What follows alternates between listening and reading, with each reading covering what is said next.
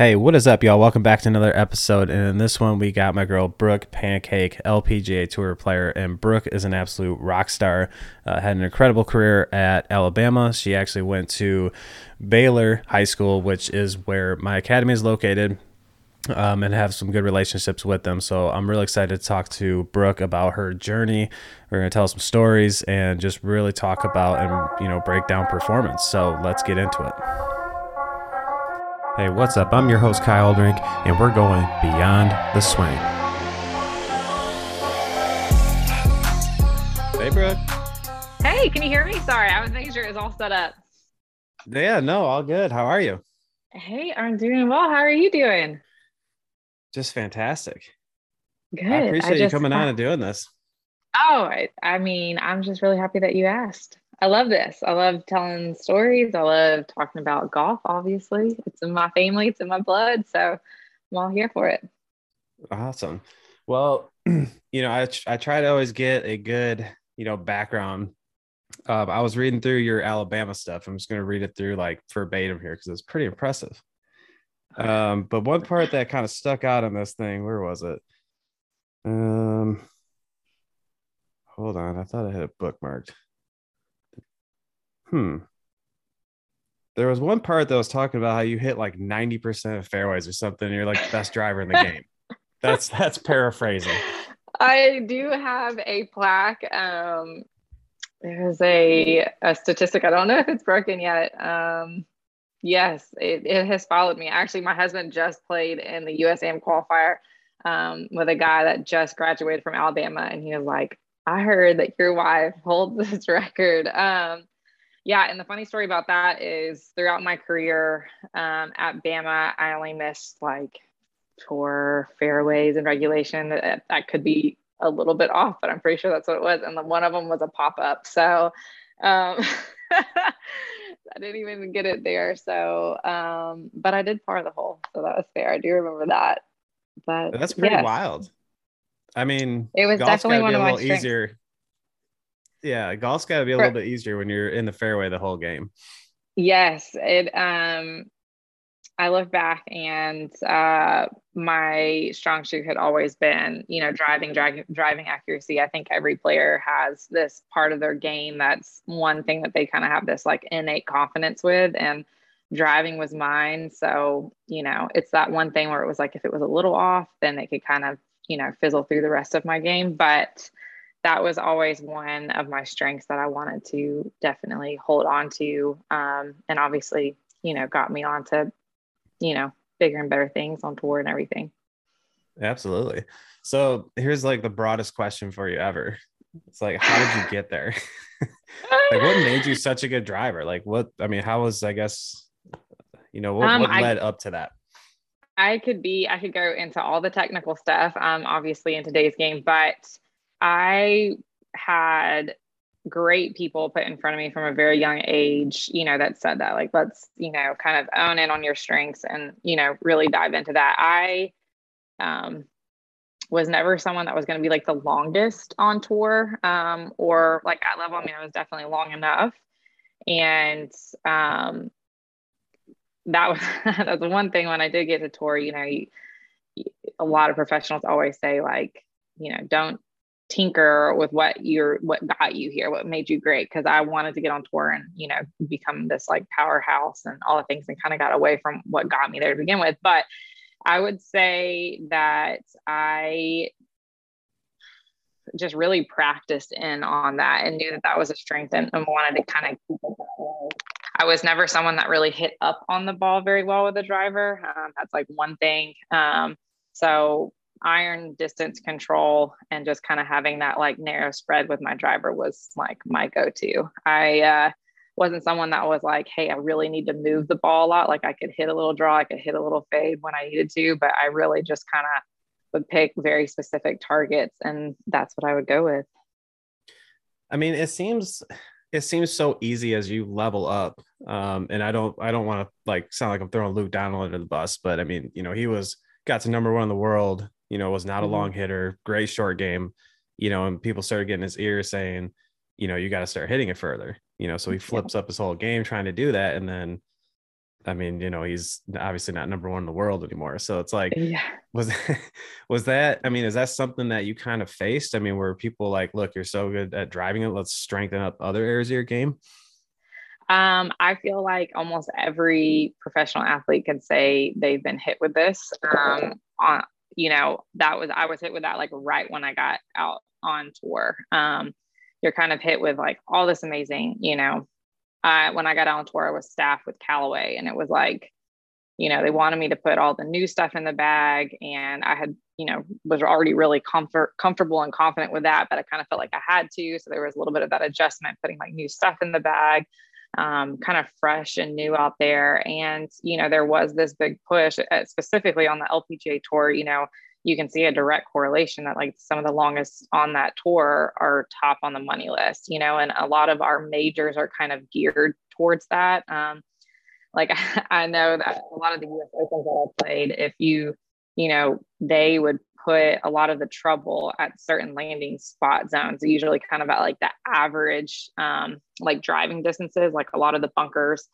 Um, and that was kind of like always where I was. And it was like, gosh, if I could get, you know, like that five or 10 extra carry, you know, there is this huge leg up. So, um, you know, when I got with my new swing coach, that was like a big part of it. But, you know, right when I kind of geared in that direction, I was really struggling mentally.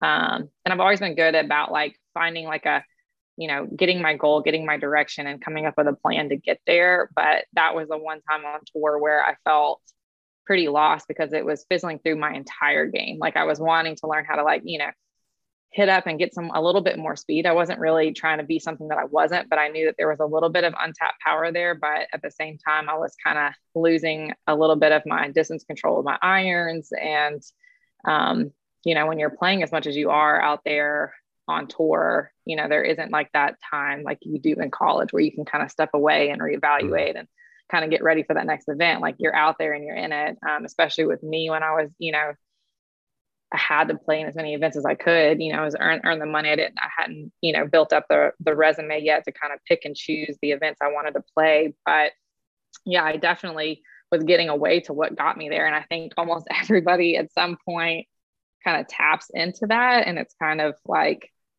I you know the, the funny thing is is i literally just gave this advice to somebody that was getting out of college and you know has a rock star collegiate experience and they're like what is some advice and i'm like you need to just own what you're really really good at and make it great like you you can look at your stats and look at little areas that you can improve of like player developmentally but never really lose that strength because your confidence is really tied in with that as well yeah i mean I always try to look at like what the greats do. I mean, it's easy to do, but I mean, yeah, you, you know, you look at the greatest people of all time, never really changed much. They just got really good at what they did. Mm-hmm. You know, I mm-hmm. mean, arguably Tiger did that, but I mean, every time Tiger made a swing change, it took him two and a half years to win again.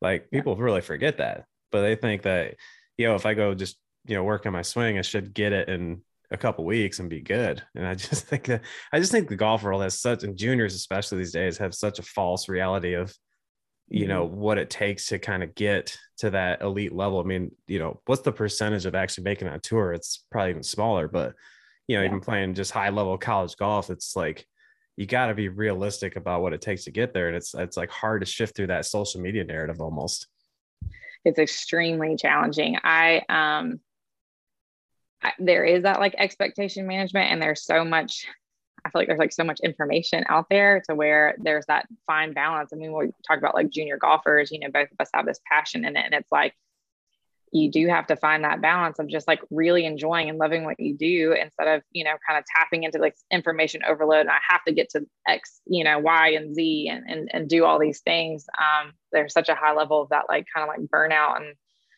I mean, they're basically playing, you know, many professional lives as you know these junior players to kind of get to these um, elite levels. But yeah it's you have to just own what you are really really good at and you know have fun and be encouraged and have that confidence in it. And I it's crazy because I was never somebody that grew up and was like I want to be on the LPGA and I my grandfather started me really late. I have three sisters, um, and he's just a, he was a sports fanatic. And love golf, got, you know, like the golf bug late when in retirement, you know, self taught himself. And I just love spending time with him and went out and I, you know, kind of had that competitive fire. And I, mean, I do have that competitive fire in me. So like I was learn the game, you know, playing and hustling these old men and um, just had a lot of fun with it. And I feel like I was always surrounded by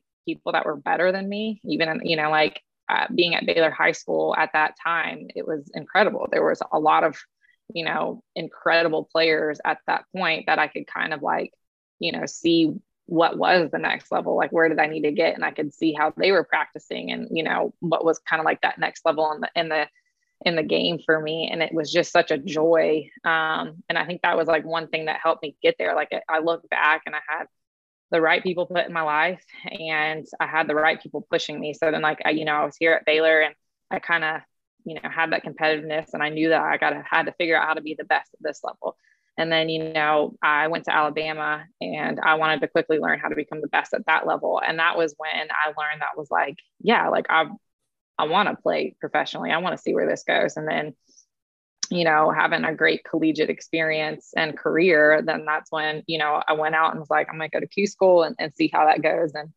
um, I was, I was definitely someone that was like, I wanted to kind of see where my level, see where I stood, kind of be thrown into the wolves a little bit there and um, kind of be pushed in that way and, and figure out how to be the best at every level that I was put at. I mean, so you know, the age old debate's always like, you know, how much do you push as a parent, you know, versus yeah. is it on the kid? Is like, you know, do the kids just or the juniors have just have that naturally? Like, so I mean, what was what was your upbringing like? I mean, were you kind of pushed into it, or was this something that you just like, yo, I really like this, and um, you know, I'm just gonna see. You know, I guess so. how did that kind of competitiveness um transpire in you? I always have been competitive since like a very early age. Um, but I will say that I was pushed a little bit um, to, but at the great, like at a great level. Um, that's such a, you know, I kind of get asked that, especially from like parents. And I mean, it is, that is a hard balance. And I think it kind of comes down to like knowing, knowing your child a little bit. I, I mean, I had a, I come to Jesus talk with my mom when I was in high school because, you know, she kind of laid it out for me. I was, you know, playing really well and I was playing a lot of tournaments, but at the same time, I was like, hey, I want to be a, a kid. I saw my friends going on vacations. And, you know, I, I, think I had gotten asked to go like to the beach with one of my friends and I had like a tournament. And that was when I kind of had that talk. And I mean, my mom like kind of sat me down and was like, look, like, you know, this is something that you know this is like such a, a god-given talent for you and you have this in you and we can see it probably more than you can.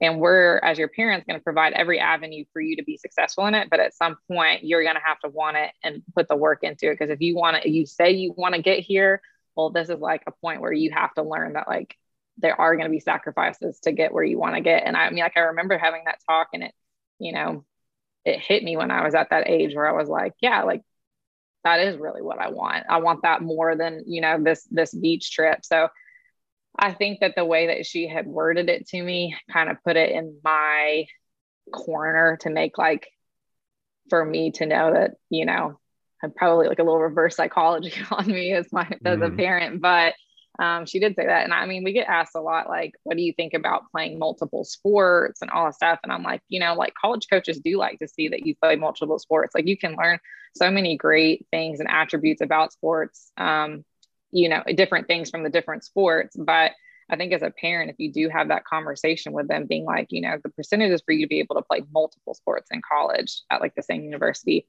you know, I don't want to say it's impossible, but you know, it's really slim. So like if you do want to play in college and you do want to have that experience, like which sport would you want to play? And I think if you kind of lay it out for them um, at the right time, then they can kind of make that decision for them. But I mean, my grandfather, there was one winter um, where we at, at Baylor, if you were on the golf team, um, we didn't have like golf in the winter. So we did um, like winter intramurals or something. And it was like snowing or super cold. And that day we, or that week we were supposed to like run and I was like, I don't want to run this cold. So they had like volleyball tryouts Um, and I was like, I've never played volleyball. I'm not going to make the team. Like, it's fine. Like, it's better than being running out in the snow.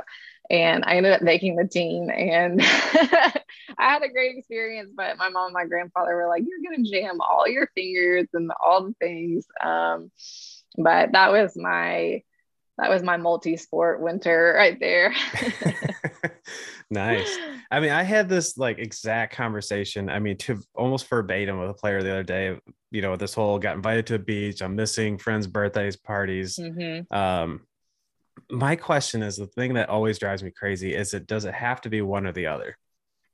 You know, I think that, and you know, again, you you made it to the tour, I didn't, so I'm valuing what you say, but um, I I just think, especially these days, that people are overworking themselves, and I think that attributes to a lot of early injury. But I yeah. mean, do we really need to be out there eight hours a day?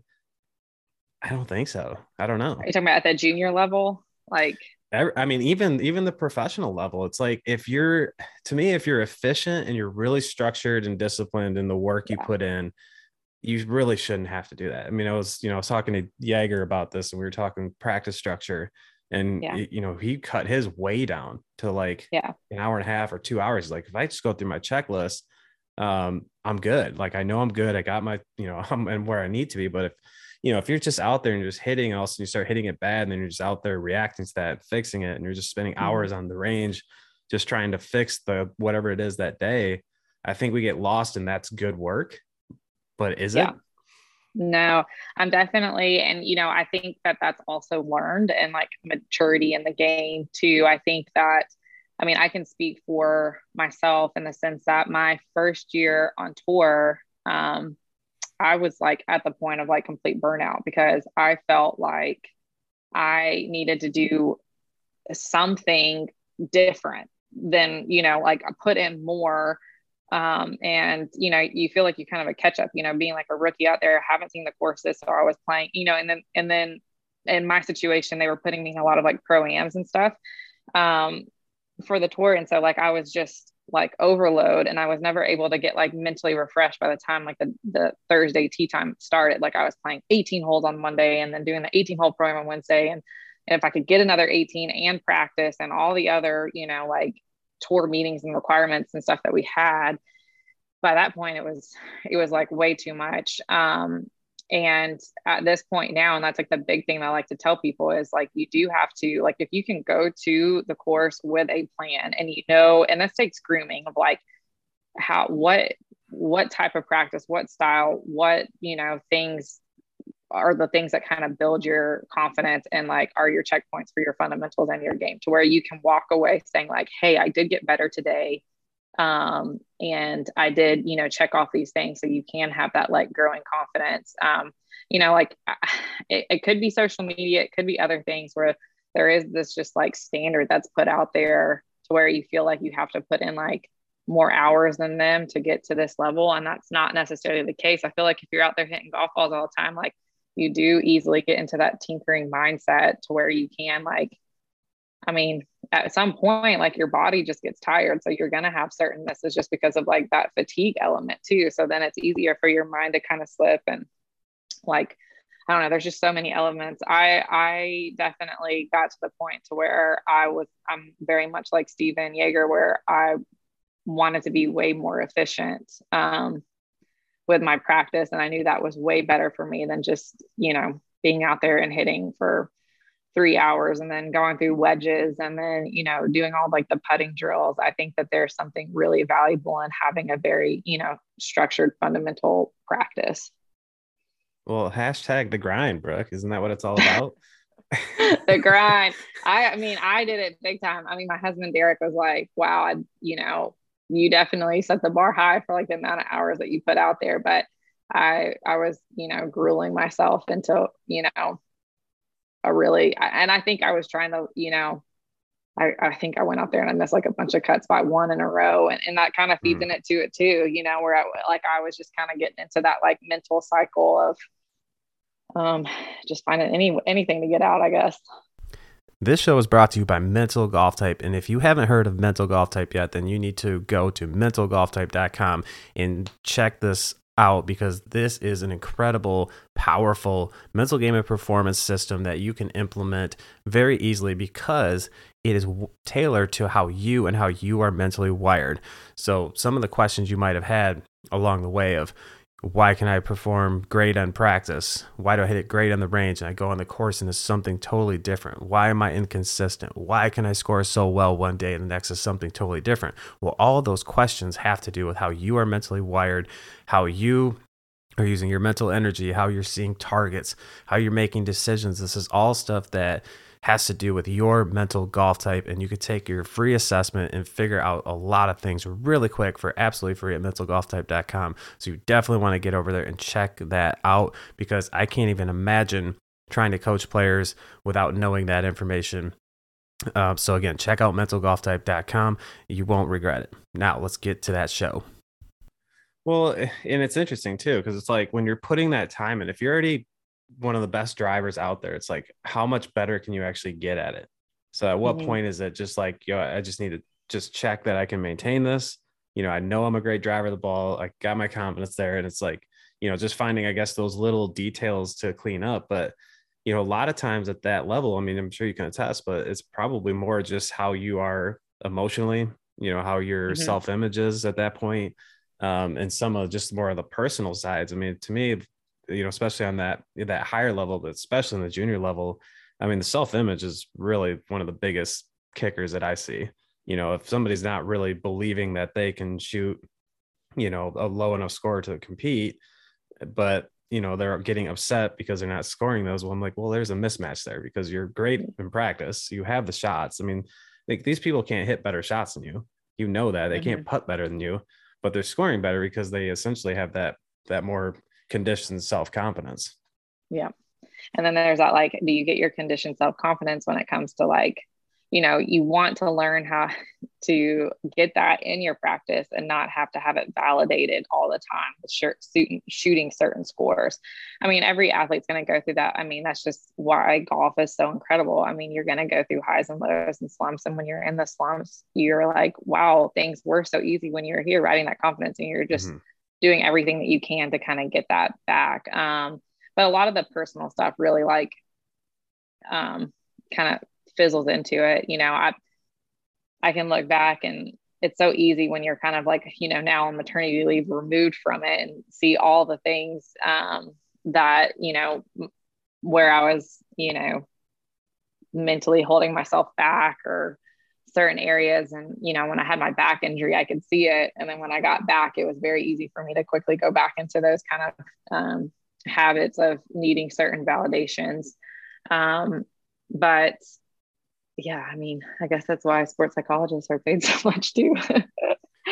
Well i mean it's there's i mean there's i think there's that component in everything though. I mean we put a hyper emphasis on it in golf but i mean you look at the best athletes in the world i mean they're cocky yeah. I mean, oh, very much. So. I mean, yeah. And it's like, you know, there's that disdain. And there's, you know, I always hear people say too, when, you know, I do exercises with them in practice where I'm like, I just want to validate every shot you hit. Like, that's mm-hmm. so good. And they're like, well, I don't want to sound like a dick or whatever, you know? Yeah. Yeah. But it's like, does it though? Like for me to hit a shot, just be like, wow, that was good. Is that really that bad? But everybody's so conditioned to be like, oh, that shot was so bad. I did this mm-hmm. wrong.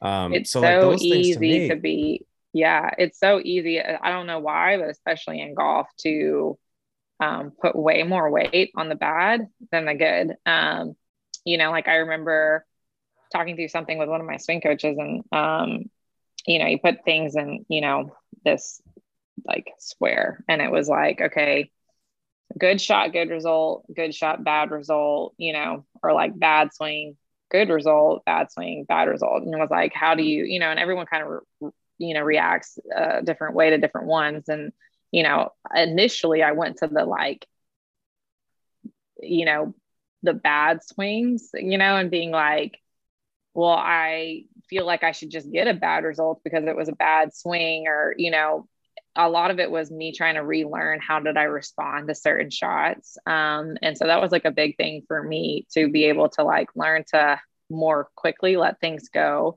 um, and not put as much weight into certain results. Um, you know, and there's that whole harp on like, hey, if you were fully 100% committed, like I talk to this to junior players all the time, like and you, you know, did everything and you were super confident going into swing, then like the rest is history. You know, like whether it was a good shot and it ended up poorly or a good shot and you have a birdie putt or whatever the deal is. Um, and that is something that's really hard to tap into. And I think that if junior players or any player collegiately can like know that your mindset takes as much work as it does every other aspect of your game. I think sometimes players think that it's just going to kind of get groomed and matured, but it's a muscle just like anything else that you're working on. Um, and I feel like it's the hardest one to really be disciplined at. And, you know, like a Tiger Woods or some of the other ones, um, the other great players that you kind of marvel at, they've just done a very good job of making that a very like primal part of their practice is tapping into that mindset. Like you said like always giving yourself that validation always kind of like reinstating what you do really well. Um so then you know that's been like a groomed habit over the years. So then when you are in those you know top positions where you're you know wanting to win majors or national championships or state ams or you know junior club championships whatever it is like it's not um i guess like you've kind of set yourself up for success at that point you don't really feel like the certain pressures you're like living for those moments instead of being like ooh you know haven't been in the, these shoes before mm-hmm. so um, you know, I think that was something that was really great when I was at Alabama. You know, my coach Mic Potter and, and Jay Seawell on the men's side, like they did a really incredible job of always tapping into um, our mindset and how we like approached every day, every practice, every qualifier, um, and how we, you know, evaluated you know a, a, tournament or stats and stuff so we were constantly you know working that i guess you could say like mindset muscle for ourselves and grooming ourselves to to being great instead of you know i think it's something that you can easily just be like oh you know i I, you know, just wasn't with it that day. But I mean, had you been working on it in practice, I, I it's just, I, I wish that somebody had kind of told me that when I was a junior. I think I could have even had like a little bit more of a heads up because I feel like I just was learning stuff as I went and different situations I was putting myself in as a junior player. Um, you know, I think I look back and there were some days where I felt like I did a really good job with my mental approach, and there were some days that weren't that good, you know, but it's like, how can you make it a little bit more consistent, I guess? Yeah. Um, so it, it's interesting because I'm looking at like your Alabama bio and it looks like you're you were successful right from the bat um, and actually talked to um, I, I, you know I didn't actually look at the years you were there, but I talked to Cory Whitsett recently too. Um, oh yeah, Cory had a little bit of a different kind of story. He seemed like through his years he was declining, um, and already pretty you know in a pretty bad state trying to make it professionally. Um, it was a really good talk. Like he's he was a great dude, but um, yeah, so I don't know. Awesome. Did your guys' time overlap? Yeah, he was my he was my year, or maybe the year. I think he was my year. I mean, okay. Maybe I he was the year below me. Close, I mean, but... he was. We were there together for sure. Um, yeah, yeah, he's awesome. He's an awesome guy. Yeah, but we were talking about some of the, you know, some of the stuff he did. But I, would really be curious on the women's side too, like you know how your practices were set up, um, you know, even how the team dynamic was. Yeah, I, you know, I feel like I was super lucky because I went there and the team was incredible. Everybody that was there wanted to play professionally and everybody that played on the team that was competing between i want to say besides maybe like one player played on a played professionally somewhere. One was in australia we had a couple european tours some Symetra tour. Um, we still have a handful that are on the lpga now. Um, so i think it makes it, it probably was you know some of the easiest for a coach because we were all very self-driven and we you know drove each other. Our practices um, we had Mic was great. Mic um, and susan were an amazing duo. I had the literally the, the best experience. Um, we did qualifying but not like a ton. Um, but we he liked to play a lot so even if we weren't doing like um, qualifying, we would always have like some playing on the weekends if we didn't have like recruits in. um, doing like certain games. And we would always have we always had practice practice and we'd always have something structured that we had to complete. But he also knew that we were our own individual working on our own things. And he the one thing he did do really well is he was a good set of eyes. He was super knowledgeable of the game of the swing. Um, so he was a good set of eyes for our swing coaches. Um, so you know hey we had to get all the things done that he had set up um, and then we had to have a plan for each week of what we were wanting to accomplish. So, and then we were able to go off and, you know, do that, whether it's like we want to go out on the course and work on something or set up some drills. If we needed him to set something up for us, you know, he always did it. And he was very good about gearing things for like upcoming tournaments. So I remember we had like a like we had like a short game area, but it could go back to like 140-ish yards. So like if we knew we had a couple par threes at this tournament that were going to be roughly around certain distances, he'd make us go play that, or he'd have the big net set up on the driving range. Um, you know, tight golf courses. He set up like kind of like fairway drills that we'd have to work on, like our visualization. Um, you know, into seeing that and putting ourselves, you know, it like we were already trying to, he was already working our mind to get ready for a tournament. You know, that's what you're always mm-hmm. doing. You're trying to gear your mm-hmm. game up for that. So, um, it, it, was phenomenal. And we practice a lot alongside the guys. I think it's changed a little bit now, probably. Um, we won. So we won the national championship my senior year, and the guys finished second and they ended up winning the next year. But I always laugh and I'm like, I think it, I think that did Jay Seawell in. And after that, he wanted to separate the girls and the guys. um, but no, it was it was great, and the guys team was phenomenal at that point too. You know, we had um, Justin Thomas and Bud Cauley and Trey Mullinax who just win, and um, Bobby Wyatt and Cory Whitsett mm-hmm. and Hunter Hamrick, who's now the assistant coach there who was awesome. And so, like, you know, obviously there was phenomenal guys there too. So the girl, we learned a lot from each other. I mean, I, I learned a ton of short game creativity from the guys.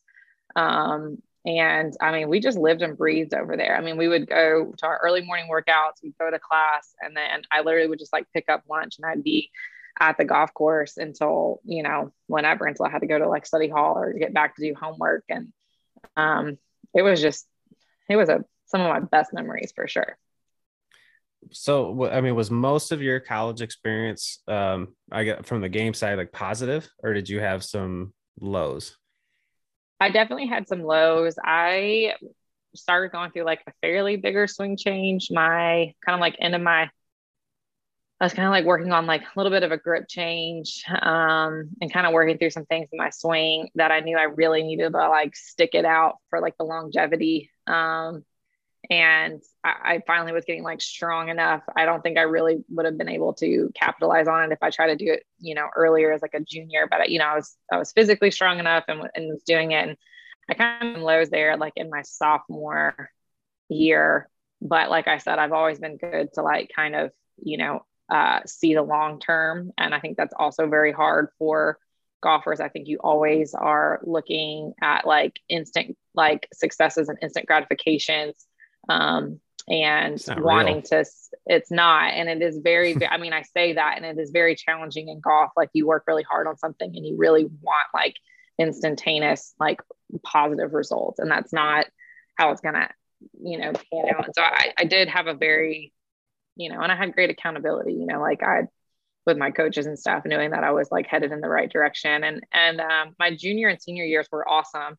Um, i was i was never really ranked too much out of like I guess like even like the top 10 those like couple years. But I, I do know like my fall of my junior year, I was getting like just really mentally pissed off because I was putting myself in the lead individually and our team was like rock solid and I was putting myself individually in the lead and was just never closing it. Um, and I remember talking to Mic, I, you know, I did it like almost every event and I ended up winning the, uh, I don't know if it was like our last one or close to that one um, in North Carolina. And I just remember telling Mic, like, I, I'm getting in my own way going into the last day. And uh, I really had to like kind of work through that. And that was kind of like when I did win, that was kind of a breakthrough for me um, because I, I feel like sometimes winning can come really quickly for some people. And I think at certain levels as a junior, I was able to kind of get there at a certain point and kind of have that breakthrough moment and that validation. And and I was putting myself in a lot of chances when I was in college, and I just wasn't kind of getting to that breakthrough validation. And um, I just, I'm really happy that I made it through on the other side. yeah, no doubt. So this is the question that just, I guess, always burns my head, and I don't want to take any offense to this, but um, you're literally the best driver of the ball in the like the, the world. Why the swing change? Um, I didn't become the best driver in the world really until after my swing change in college. Oh, okay, gotcha. Yeah, so I kind of well, I mean, I was still no, I mean, I was still doing a very, I was still, I was still driving the ball well, obviously throughout my whole collegiate career, but it was definitely not something that was going to. um It wasn't like when I was playing professionally and I was just trying to gain all this distance and like, you know, adding length to my driver and, you know, changing how I was hitting up on, you know, really um, doing stuff like that. It was more, um, it was almost going to even make it better when I was in college. I was trying to come into the ball, you know, at a better like attack angle. And, you know, I, I definitely fought like a little bit of a stronger grip, you know, kind of a typical younger girl junior, you know, a little bit on the inside. And, um, I my thing was I always had I had to rely on timing a lot, and I wanted to take a little bit of that away. So, um, so what what historically, um, I guess, have you worked on with your swing? Was it mostly the same stuff, or I mean, I, I mean, I know you went through a change, but like leading up to yeah. that stuff, were you kind of always working on the same kind of set of fundamental stuff, or I mean, were you that player that like one day you would be over the top and the next day you're underneath? Ah, no, I was definitely like, hey, and I think that's one thing too. Like I, I quickly learned what my misses were. Um, so I could almost be my own like self coach a little bit. That definitely took some time. I, when I had my back, um, when I was younger, it was more like kind of like set up stuff. Um, you know, we like to say like hump the ball. I would kind of like do that. So if I kind of like would stay in posture a little bit better, um, you know, and do like a couple of those drills and I'd be good to go. Was very much, and that's too why you can have that built in confidence. Like I knew, I knew when it kind of got off, I knew when I needed to go home. I knew what I needed to work on. And then I was like, okay, I've, I've you know, done this and I'm good to go. I, when I had a um, back injury on tour, it was crazy. I, um, I, I was never over the top ever in my life. And ever since I, I kind of went through that, I, I, really struggled with that. Um, I was almost borderline someone that would get like even a little bit laid off before that. But yeah. And then I just, I was pretty lost player from that position. I'd never been there um, ever, mm-hmm. but you know, I had a little bit more physical um, limitations at that point and kind of like relearning that. Um, I, I guess I'm kind of I was kind of starting to get into that when I when we got pregnant with our first Lucy, and then I went back out with her, um, and then um, I got pregnant with Jackson, and then it's been COVID and all the things. I, I laugh and say that I've totally tested the LPGA maternity leave because I got pregnant with um, Jackson, and then you know obviously we had um, quarantine, but then I was still technically on maternity when we were pregnant with Palmer, so I'm still on that maternity leave, but Oh, yeah. interesting. Wow. Yes. Now you just said hump the ball. I know, I know. I feel like Did I you... shouldn't have said that on a No, I, I don't care. But the reason I laugh is the only person I've ever heard say that is Scott Hamilton. Do you know Scott? Oh, that was my swing coach. That's why I have. Okay, it. that's what I was yeah. gonna ask you because that's he would always be like, "Man, that guy's humping it," you know. like, uh, that's exactly. that's why he's all over the place. exactly why I have that term. He's my favorite human oh my being gosh. on the planet. Yes, so he um has been my coach since I mean, he's he laughs at me. He's been with me since with back injuries and babies. He's like, Brooke, oh my goodness. Um, that was for him. Ball me all the drills. So yes, I have my I have that term from him. You can yeah give him all the I, credit. I can listen to Scott talk all day long. Like I absolutely love that guy. oh, he's amazing. Yeah. No, that's cool. I, I you know I didn't know that, but um so so going from well first of all i guess like when you were getting ready to go into college and that recruiting process like what was that like? I mean was that stressful for you or did it kind of fall into your lap? Like you had a bunch of offers? Like corey you know he's like yeah i mean i could have gone pretty much anywhere in the country. Like well that doesn't seem that stressful. But some people you know by sophomore junior they're really freaked because they don't know what they're going to do Yeah. So so the rules were different than when Corey and I were going through it. And I feel like it was it was even younger. So I I was stressed. Um I you know, having three sisters, a lot was kind of just like I had to take care of a lot of things, you know. Um I I I did have like the choice to go kind of go where I wanted to go. So like there was that freedom there. I built up a junior resume.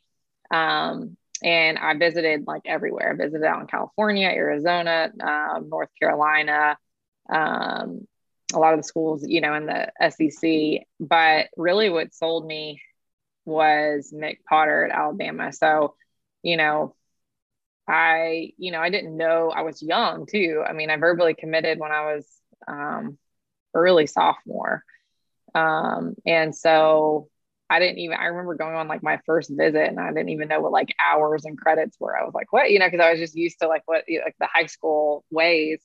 But I, I encourage going on like visits and kind of just like walking through whether it is like for a visit or just like going through and walking through campus because at my at that point, you know, my whole family had gone to Tennessee. I'm like the black sheep of the family that uh, you know, they finally have a college athlete and I go to their arch rival Alabama. But, you know, in my head, like all big universities were like UT, like it, it knits like the city and all that stuff. And, you know, and I, I got to kind of look at different facilities, learn a little bit about different coaching. And, you know, the, I, I had someone tell me like some great advice when I was that young or tell our parents. And it was like, you know, if you're thinking that you do want to turn pro or you really want to see how far you can be taken in this game, then you really need to be asking and looking at the right things. Like find a coach that has produced players to tour, like that are getting better and that like love their experience.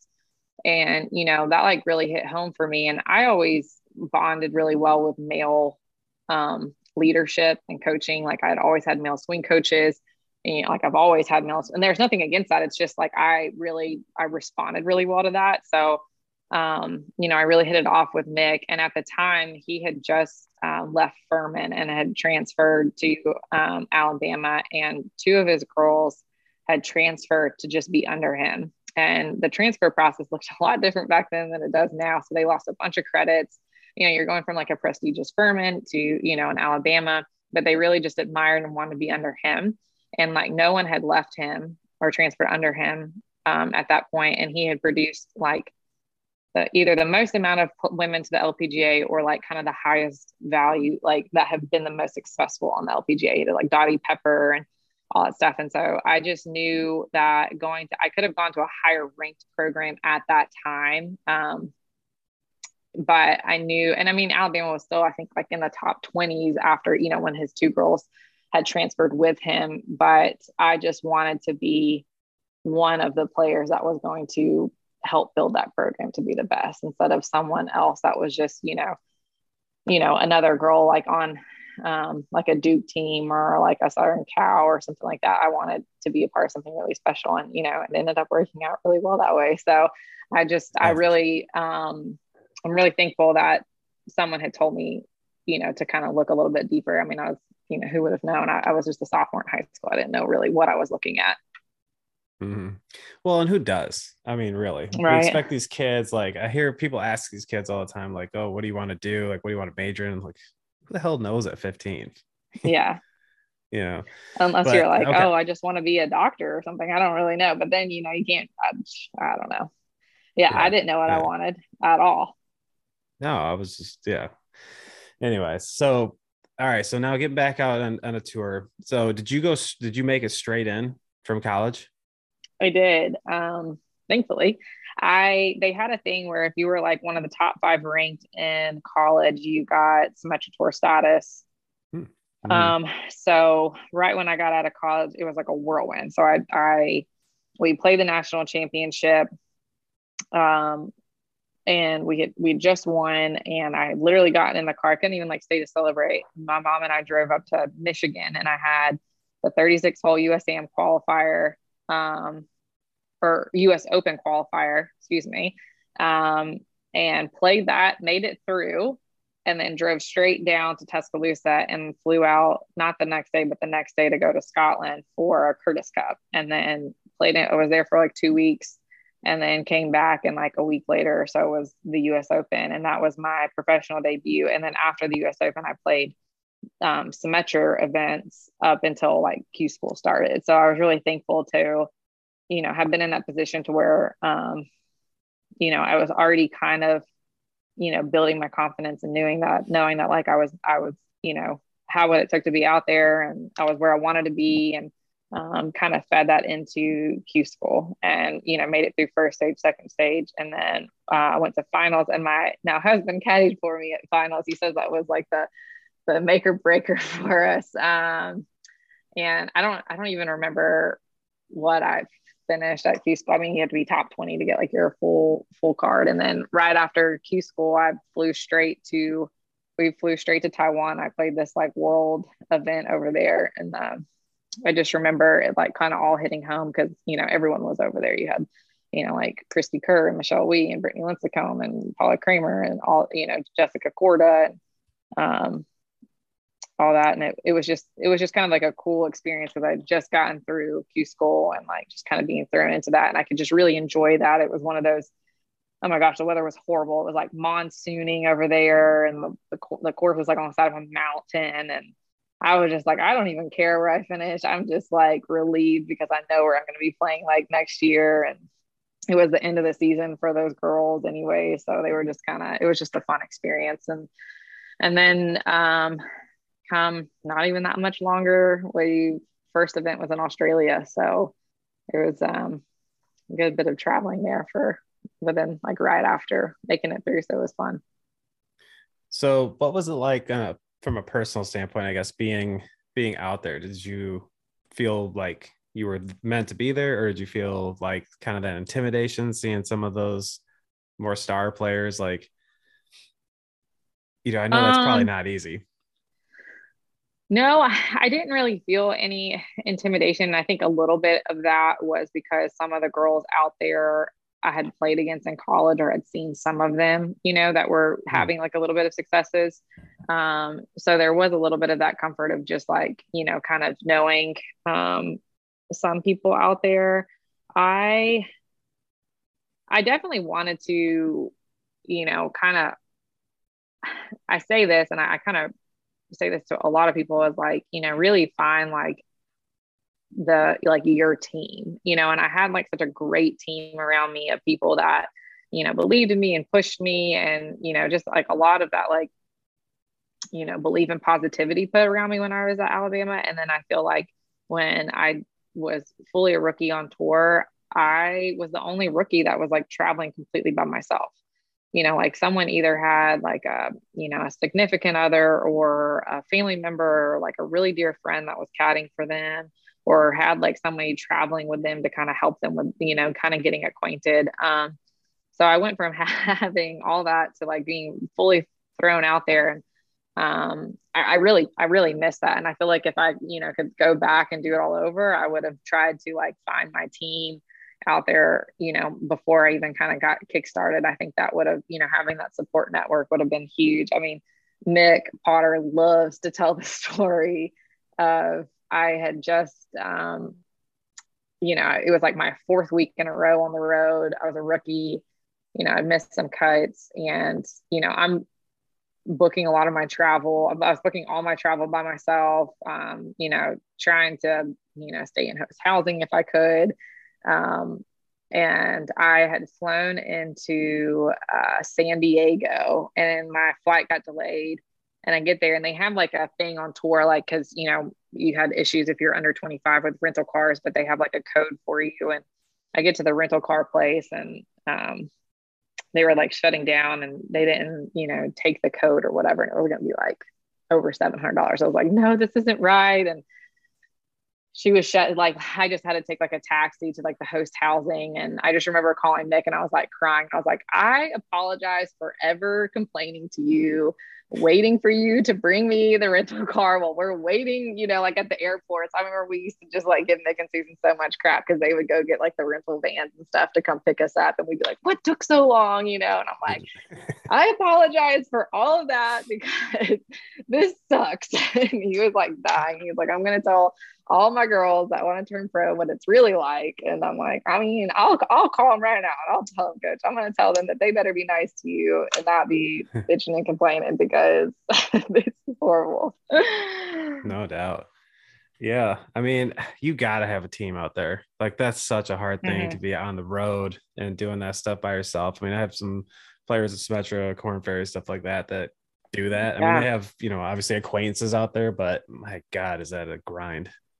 It, it, it, it was, it definitely turned to that. And I, I would say like anybody that's like wanting to go out there and like find, like find your people, like really have a great relationship with your swing coach or like with you, or, you know, if you do have someone that can go out there and caddy with you or travel to even just a couple of tournaments, just so you have just something you know like i was so used to having you know my mom and my grandfather would even come to watch a lot of our college tournaments and like out there you know you're playing so much all around like they couldn't really come watch. And um it was and i was just kind of it, you know i had a couple of caddies that first year you know that i just got out there that were like you know highly recommended and um but you know it wasn't like a, a good friend or anything like that. And then i would try to go see my swing coach um you know, in off weeks when I could. And and that was a big changer too, because I started working with Joe Hallett when I was out there and he traveled a lot to the weeks like he was out there. You would see him out there almost like every single week. And so like that, you know, that really helped me too to kind of have that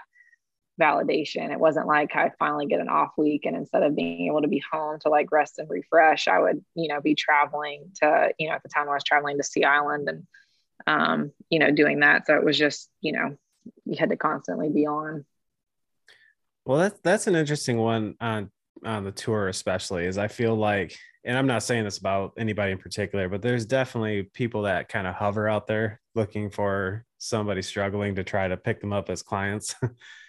um, you know, so it's easy to, I mean, I, yeah, you're the tour player, but I've just seen it for so long. It's easy if you're struggling to just say, "Oh, this guy's out here," and and grab oh, somebody. So I think people can get lost sure. real quick in that too. Oh yeah, and I mean, when you're in that situation, that's the first thing. I mean, when you're, I, I mean, it's easy. I mean, you're in a vulnerable situation. It's our, you know, our life and our livelihood, and so much is like wrapped into it. And you, you know, you kind of are quickly into like a search mode, and the right person can say the right thing, and you know, there you go. Yeah, you know, a term I I use pretty much daily is um, player envy.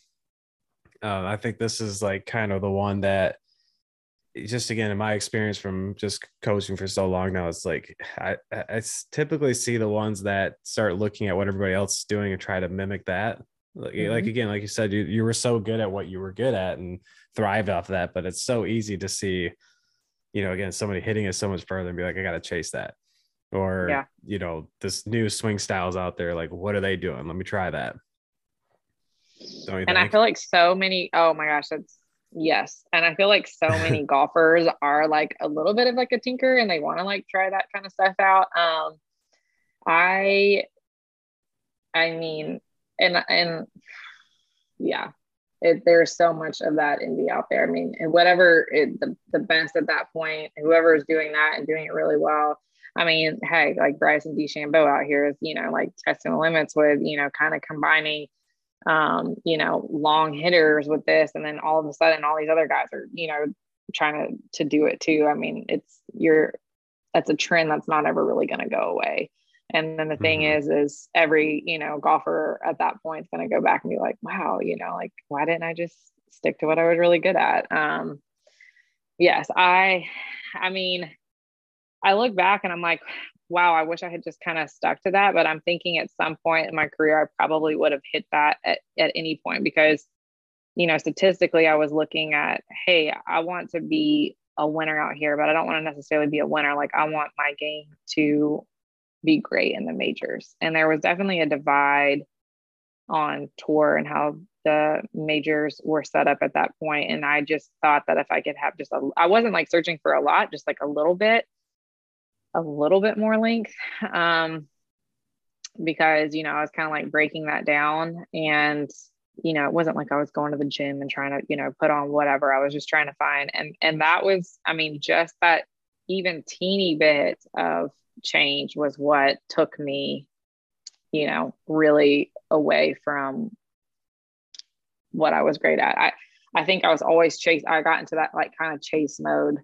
Um, and like I said, it's easy since I'm I'm removed from it to kind of see that a little bit more clearly. I wish I could have gone back and just been like, hey, I am going to be one of the best drivers out here, and my iron distance control. I mean, I had a, a solid short game too, but you know, I I was able. I, I had you know one thing that was really good too was that I, I had a go to shot. So you know, if my irons didn't feel well, like I, I had this like controlled kind of you know off speed swing that I could go to and it worked, you know, worked pretty much like every time. Like I knew I could get it around and have like a really solid round with that.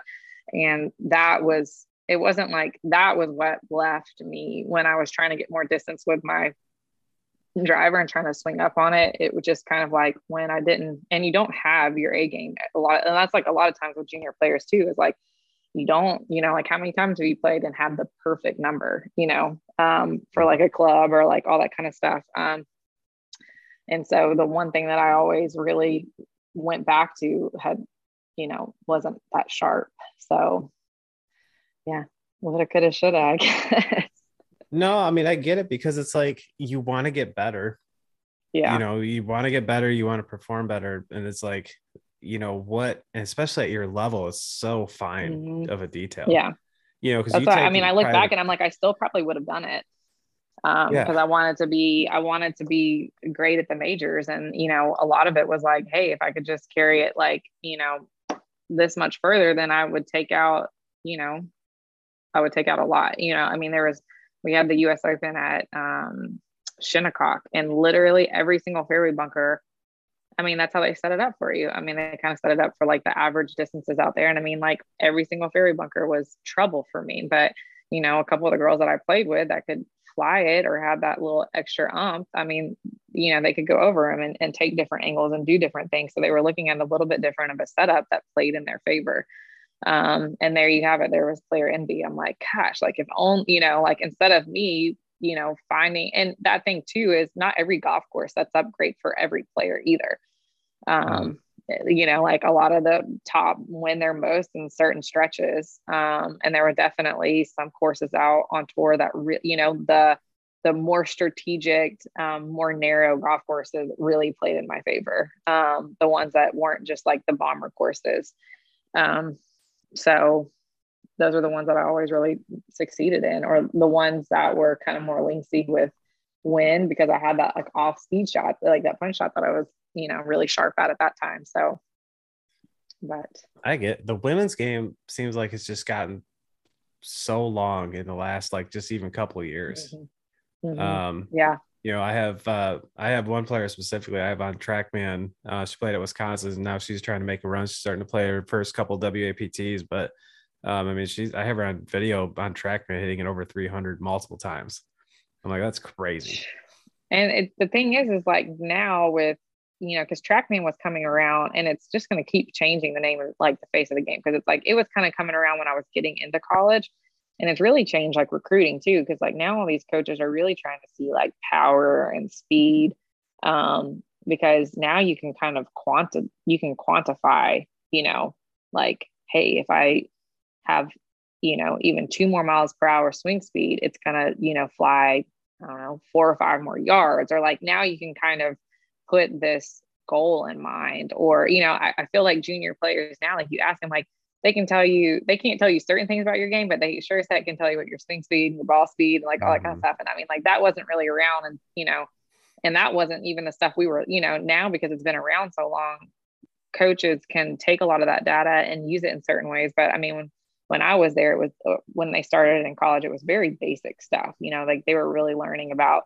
I mean, I was not using it for that at all. It was more like, you know, club path, face to path, like that mm-hmm. kind of stuff. And now there are so many more things um, that you can use. And I know that swing speed's been like a huge one. And now you've got all the different ones and gears golf and um, all the stuff. But I will say that I laugh and say with each little one I've had, I think my swing speed's gone down like five miles per hour. So I'm like minus 15 at this point with my three kiddos. Oh man. But yeah, the the the length of women's golf is is incredible. Um, it's incredible. What's the do you do you happen to know what the average is? Because I had these TrackMan charts. Um, you know, before I moved to Chattanooga, I was in Chicago for a long time, so I had an indoor building. Um, yeah. And I had these those averages kind of posted up just on every hitting base. People could kind of see where they stacked up when they were uh-huh. practicing. Uh-huh.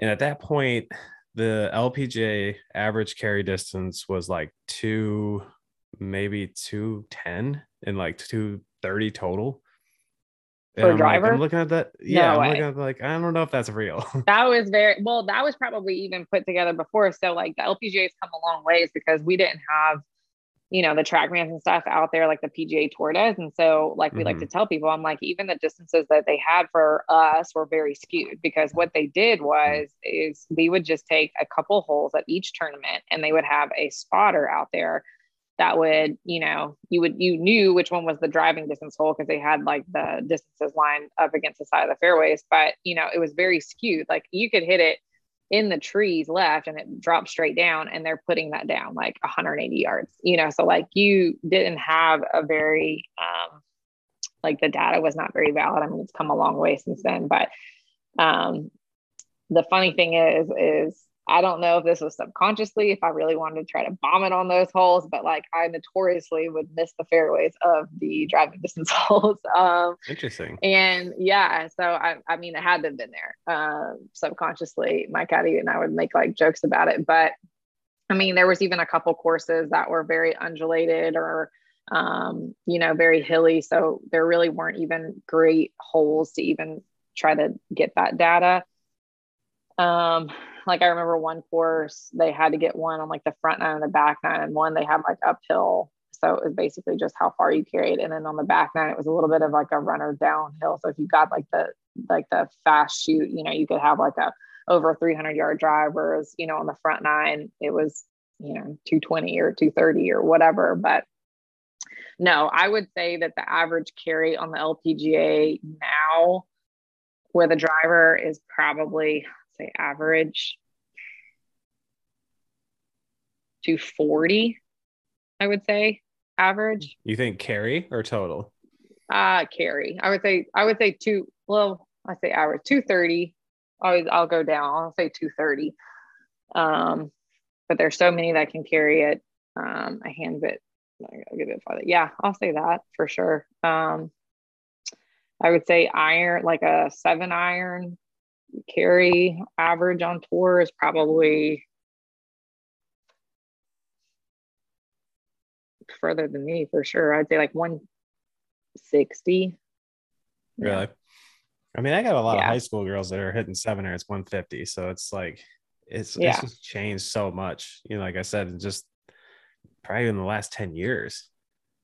Mm-hmm. Like it's just I remember those charts. I remember seeing those like LPGA, PGA ones. It hasn't, and I think too, just because of like how much more access to data and stuff there is now, and probably a little bit more accurate. Um, you know, I'm sure the LPGA, you know, even in this last year, so I'm not out there playing a tournament, but I mean, they were really wanting to try to put some like the the track TrackMans and stuff out there on the holes to get, you know, a little bit, you know, especially for the viewers to have a little bit more of that relation because I think, you know, the style of game that the LPGA players have is a lot more relatable, you know, to some great amateur men, you know. Um, I just know like coming home and I'm playing with some of the guys, like I was hitting, I mean, they might be hitting a little bit further than me, but pretty similar distances. And I'm playing the same tees as them. And um, yeah, I think that there is that, but obviously there's that like awe of um, what the the men can do and how far they can hit it and you know what their power and everything what I really liked about those charts, though, I think the main reason I had them was um, I'm a, I'm just a huge advocate of short game. I just do tons of short game work. So like launch angles with wedges is a big one for me because like I see people who are if someone tells me they're bad with a wedge, like I can almost guarantee you that they're launching it too high. Like it's almost guaranteed. So they launch it too high or they miss in the face. But when people get yeah. the launch under control, they usually get really good. That's okay. Yeah. See, I didn't have. I mean, I mean, I. I mean, I know that, but it was stuff that you kind of check in on when I was like out on, you know, already playing professionally. But I mean, like as a junior and stuff, it was kind of like go out there and get creative and figure it out. Um, so I think there is that fine balance, especially for juniors. Is you know I think a lot of them miss that element of just learning how to play golf, and like I see that all the time, at least now, where it's like they can get caught up in you know trying to hit certain numbers or being in you know like the bay and in a very controlled environment and do it really well then but at, you know at some point you got to learn how to you know get creative and get the ball in the hole as you know least amount of strokes um, and not just be like well i can do this with my swing coach and you know not do that there so i think there's that element of you know them getting out and just playing and getting competitive mm-hmm. and you know getting creative with their short game and, and doing a lot of things um, because it's never a controlled environment um, when right. you're out there playing that's, competing that's, so that's well put I, you know i always i just i look at some of these kids like even some of the baylor kids um, on the team this year i mean they would be up on the range for like three hours mm-hmm. i was like mm-hmm. i don't know how you do that like i, I max yeah. out about 30 minutes i just get bored. And again, if I'm, you know, if I were good and yeah, if I actually did practice, like I'm like I'm good. I don't, I don't, need to be up here. Like that's just exhausting. Maybe that's just because I'm older now, but um, yeah, I mean the biggest jump when you get to college is like your course management and decision making abilities and your short game improve immensely. And a lot of it's because, you know, hopefully you're under a coach and a program that's really putting emphasis on that. You know, sometimes junior players have never had people really tell them how to structurally practice or how to even you know kind of think their way through certain courses or why courses are designed this way um, you know so there is like a little bit of that element of like getting these kids away from just trying to like you know I mean, it is great to be able to hit it super far and they go and they hit and they have access to TrackMan and they do all stuff and they're like, oh, I can fly it this much. And I'm like, yeah, but like, is that really going to help you, you know, win a golf tournament or, you know, mm-hmm. what is like your end goal here? Um, that was, I mean, I played with men that, you know, were, I always played with people that were better than me. And I think that that plays a huge attribute. And I was always trying to learn stuff from other people, you know, like even in college, like the guys, like they were always competing and doing different shots. I mean, heck, um, Bud Cauley and Trey Mullinax taught me how to hit like a proper flop shot because the the parking lot was like right up to where like our little putting green thing was and I was hitting them off of the pavement because I was like just really learning how to use like the bounce and stuff. And I mean, mm-hmm. I would have never done that before. Um, you know, it was just like a bunch of guys that we goofing off yeah. and hitting a lot of different shots and we'd go throw some in the trees and, you know, hit crazy like, you know, punch draws and punch cuts and, you know, do all these things. I think that you can do these, but you got to get out there and, you know, play around and hit a lot of different clubs for different shots and learn how to you know work the face and learn how to move the ball and have i think you can learn a lot of confidence in that too. Yeah. Um, so earlier you said you used to hustle old men ah, i did. You got you got any good stories that you can share about that? Um well i really learned some bad language at a pretty early age. Um i learned that they all loved them uh, a cart girl but I um no, it was it was clean. My grandfather made it so much fun. He's you know just was the apple of my eye. I lost him earlier this year. That was really um, a hard time for me. But he he would always do just like you know for a coke and like a Snickers bar. But he had like a a dog fight that I would like try to like play in and you know and that was fun because you know that kind of kept it competitive for me. I was kind of stepping out of my bubble. I was playing, you know, with like some different people. You know, I see that a lot too with junior players is they just go out and play with their friends all the time. And I didn't really, there weren't any other like young girls at that point. You know, like I once I got to, you know, play high school at Baylor, there were some really great players, but um I I kind of had to find people to like play and, you know, keep me entertained. And then, you know, my husband Derek, uh Randy, who played professionally too, I always laugh. I'm like, he really taught me how to you know gamble and learned all the terms and pressing and all the stuff. Um, so i've like i said i always i've always liked playing and competing um, with people that are better than me. And you know i when i did turn pro i wanted to come back here because there were a lot of really great guy golfers here. You know like i could have moved to florida and been around you know been around the girls i'm going to be with every single week. But you know like i had I mean, Stephan Jaeger and Paul Apyan and Derek and, you know, like all these people that were just phenomenal. And I had the best experience. And it was good for me to like step and that was one thing you hear a lot on tours like you know they, there's no separation. Like i see these girls every single week and then i come home and i'm practicing with them at the golf course. Um, so that was like a you know like a good mental kind of like check away for me. Yeah that's cool. Um so last thing is um you know i know you're you've been awesome with talking to some of the girls that I'm fortunate to work with or even players. But so when you're mentoring younger players, like what's kind of the main things you're helping them with or giving them advice on?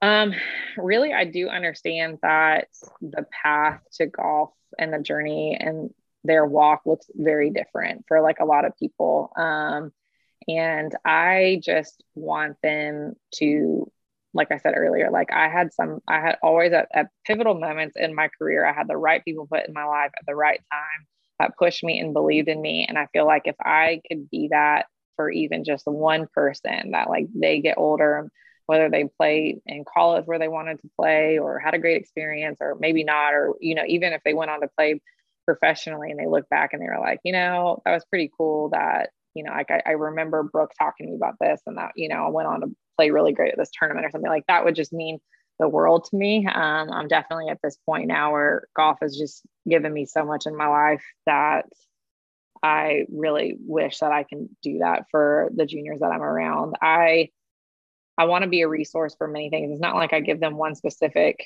you know, word of advice or anything like that. I mean, I've I've definitely seen every single level of this game. Um, I've seen like the good, the bad, and the ugly. And it's, you know, the love of my life. I love golf, but I want to be without limits, whether they just want to be a soundboard, if they want to vent, if they need like words of encouragement, if they need to find a, a swing coach, or if they, you know, just want somebody. I think that there's a limit or there's like a, I think that they can relate to somebody or um, that's been through it. And I'm not, you know, too far out of junior golf and college golf and stuff. So I like to be be that for somebody because I mean, I remember when I was a junior, you know, I felt like I could only say so much to my parents. You know, you kind of hit that point where you're like, mm-hmm. you know, you know more than them. and then um, you know, your swing coach is obviously like your biggest cheerleader, but you have that too. But it's like, you know, I wanted to like go talk to somebody about like you know, confidence levels or, you know, anything like that. Yeah. Well, that's awesome. Well, Brooke, I thanks. appreciate it. I don't want to keep you too much longer this evening, but uh, thank, uh, honestly, thanks for coming on. I, I, could talk to you for like two more hours about this stuff. But, Thank um, you so I really much. I, I, will was, come yeah. on another time and you can pick my brain on anything else. I um I truly do love this, and I know that you are doing an amazing job in helping a lot of a lot of players. I've heard nothing but unbelievable stuff. So you're oh, a rock star. You. I appreciate that. Hey, thank you so much for listening to the end of this episode. I hope you got some incredibly good stuff out of this. It would be awesome if you really find value in this podcast. You drop us a five star review, uh, leave a comment. It really helps continue to grow. Helps us get great guests on the show, which essentially is going to bring you some of the best information. That is the journey of behind the swing, is to get the absolute best out of these people, players, coaches, fitness people, you know, whoever we can find that's going to give you great information to help you grow in your golf game. So, again, thank you for following us. We'll see you in that next episode.